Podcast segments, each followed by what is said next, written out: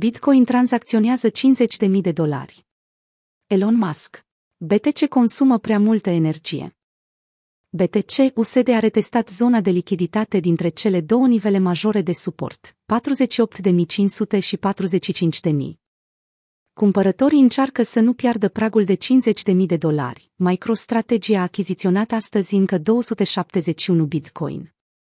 De la ultima analiză tehnică dedicată monedei principale a sferei cripto, prețul și-a revenit viguros în zona de rezistență daily, etichetată pe grafic la 57.500.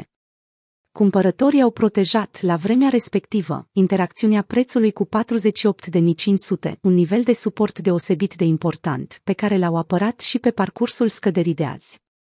În urma interesului dovedit la finalul lunii aprilie, Bitcoin și-a revenit în zona de rezistență de la 57.500.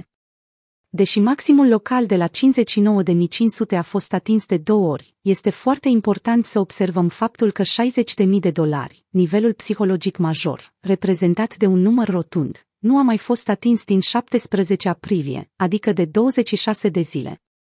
Se împlinește aproape o lună de când BTC, USD a pierdut pragul 60K și având în vedere intensitatea din ce în ce mai mare a scăderilor, este mult mai probabil să vedem un Bitcoin tranzacționat sub 50.000 decât deasupra. Desigur, știri neașteptate precum MicroStrategy a cumpărat Bitcoin de încă 15 milioane pot apărea oricând pe parcursul scăderii, însă trendul ascendent pare că s-a sfârșit de ceva vreme. Tehnic vorbind, Bitcoin se află într-o macroconsolidare sideways de la începutul lunii februarie, când Tesla a cumpărat criptomonede în valoare de 1,5 miliarde.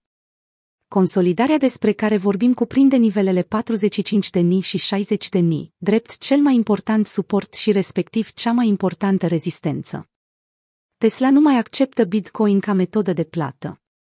Elon Musk a creat din nou volatilitate pe piață cu postările sale. Într-un mesaj publicat azi pe Twitter, la ora 1 noaptea, Musk a anunțat public că Tesla, compania americană producătoare de mașini electrice, nu va mai accepta Bitcoin ca metodă de plată pentru vânzările sale. Tesla a suspendat achiziționarea vehiculelor folosind Bitcoin.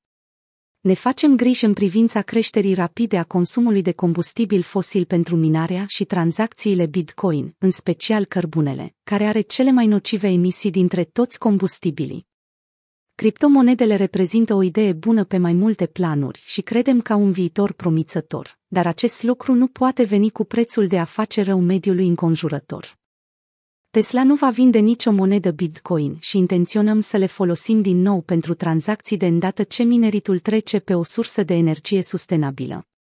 De asemenea, căutăm alte criptomonede care folosesc mai puțin de un procent din consumul de energie al Bitcoin. În plus, Musk a continuat prin postarea unui grafic realizat de Cambridge Bitcoin Electricity Consumption Index, care urmărește consumul de energie al mineritului de Bitcoin. Miliardarul american a mai adăugat. Cantitatea de energie pe care Bitcoin a consumat-o în ultimele luni e de-a dreptul incredibilă.